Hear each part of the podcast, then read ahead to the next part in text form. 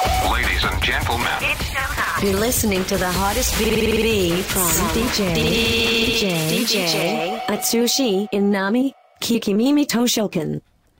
インナミアツシの聞き耳図書館第23回、年間700冊以上の本を評論している作家書評家で DJ のインナミアツシがおすすめする今週の一冊です、はい、えー今週選んだ一冊は、えー上西明さんの「水のように生きる水のように生きる、はい。ダイヤモンドかダイヤモンド社から発売されて」いまそうですすね。なんでこれ選んだかまあこれねまあ簡単に言うと自己啓発っていうかなんだスピリチュアルな感じなんですよね。はい。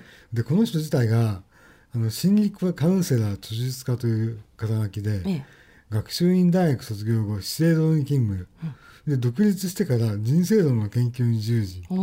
独自の精神学理論を確立し人々を明るく元気づける著述を著述を開始、まあぶっちゃけあのちょっと うさんくさいなって気がすするんですけど ただあの穏やかになるって結構大切じゃないですか。でね。僕もね、音楽でも、ん。スピリチュアルとかって昔全然なこんなもんと思ってたんだけど、まあ年年のせいっていうか自分のが変化してきたんだろうけど、穏やかになりたいなって気持ちが出てきてそういうの聞くようになったんですよえね。えええでこういう本ももう昔だったら絶対嫌だと思ったんだけど なんかねこう受け入れられるようになったっていうかね。であ当たり前のことしか書い書いてないんですよ。ーはい。素直に謝ることでかえって自分の評価が高まるとかさ、うんうんうん。感謝をうまく伝えられない人は抵抗感が生じる前に口にするとかね。あ素直になることで人生がもっと素晴らしくなる、あうん。みんな恥ずかしくて言えないようなことが書いてあるわけですね、うんうんでもそれが逆にすごくいいっていうかねあの基本的な考え方ってこれなんですよ、はい。読んでもらいましょう。はい、じゃあちょっと読みますね。はい。表紙のうめくった裏のところに書いてあるんですけれども、上善水のごとしという言葉があります。上善とは最善の生き方ということです。つまり人間にとって水のように生きることが最も幸せな生き方になるということです。水のような生き方をすれば、イライラからもストレスからも解放されます。穏やかな心を取り戻すことができます。そう。あこれねベースになってるのは、はい。今ので分かると人は分かると思うんだけど老子なんですよ、中国のね、でそれをあのベースにしてこの老子のことをすごく研究している方なんで、はい。あのその考え方があの基本になってるんで、まあ、あのちゃんとなんていうか、ね、裏付けもあるっていうかね、え。変なさっき冗談でうさんくさいって言ってたけど あの怪しいもんでは全然ないっていうね。あの心を穏やかにするしあここに書いてあるけどね、はい。穏やかな心を取り戻すための92のコツって書いてあるけど本当穏やかに読んでるとね不思議とね穏やかな気分になれるんですよね。うん。まあ、本当にタイトルからすごくいろいろ想像させますよね。そうそうそうそう。いいタイトルだよね。確かに水っていうのは氷にもなるしお湯にもなるしそうそうそう。で入れ物によって形も変わるし。そうそうそうで流されるのは悪いような考え方あるじゃない、ええ。あいつ流されやがってとか、うん。でも流されるように生きるっていうのはすごく実は大変なことで意味があることだって思うんだよね。私すごく共感しますね、そこは。そうだよね。これまで流され流されて生きてきましたから。い そうかな。やだからなんか、じでもさ、うん。じ自分でね努力するのももちろん大事なんですけれども、同じ努力するんだったらその流されながら努力した方がそうそうそういいなって。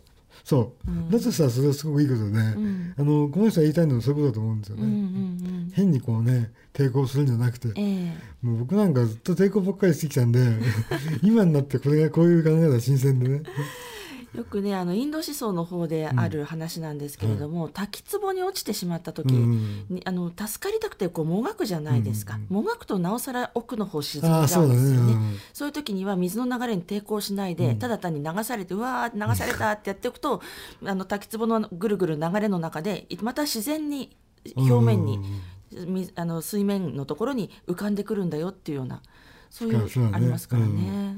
やっぱり水のように生きるっていうのが簡単なようで実は難しいじゃない、うんうんうん、だだからうん。いろんなこと手放すとそれが一番実はいいやり方なんだよそうなんだよね。うん、しかもこれたあの結構想定も良くてね。ええ。あの白地に水の青で、ん。そう綺麗な色で。すがすがしいですね。手に取りたくなる感じなんですよね、はい。でしかも文字も大きくてあ本当だ。そうそうそう。あもう1項目1見開きで、うん。あの分かりや読みやすいんですよ。だから本当にこううんめくりが立ててええ。読むんじゃなくて、ん。パラッとこう、うん。お風呂の中でもね。ああいいですね、読めるうん。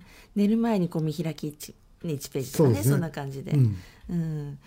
すごく悩んでいる人にちょっとしたこう心のつっかえ取るようなふーって楽になるような言葉の数々ですね。これぜあのなんかね困った時とか、あどうしようって時にパッとこう開いたところに、うん。ひょっとすると答えが出てるかもしれないです悲観的な人は立ち直りが遅く、うん。楽観的な人は立ち直りが早い。あ確かにそうですよね。なんかパッとこの出てくるとさ、ん。あそうだなと思うじゃん、うんうんうん。すごいなんか毎日のいろんなヒントになりそううあの読み込む本じゃないんだけど、もうパラパラやる価値はあるっていうね。うん、でデスクに置いとくといいんじゃない？ああいいかもしれないですね、はい。穏やかな心ぜひ取り戻してください。そうですね。ということで今週の一冊、ダイヤモンド社より発行の、えー上西明著水のように生きるでした、はい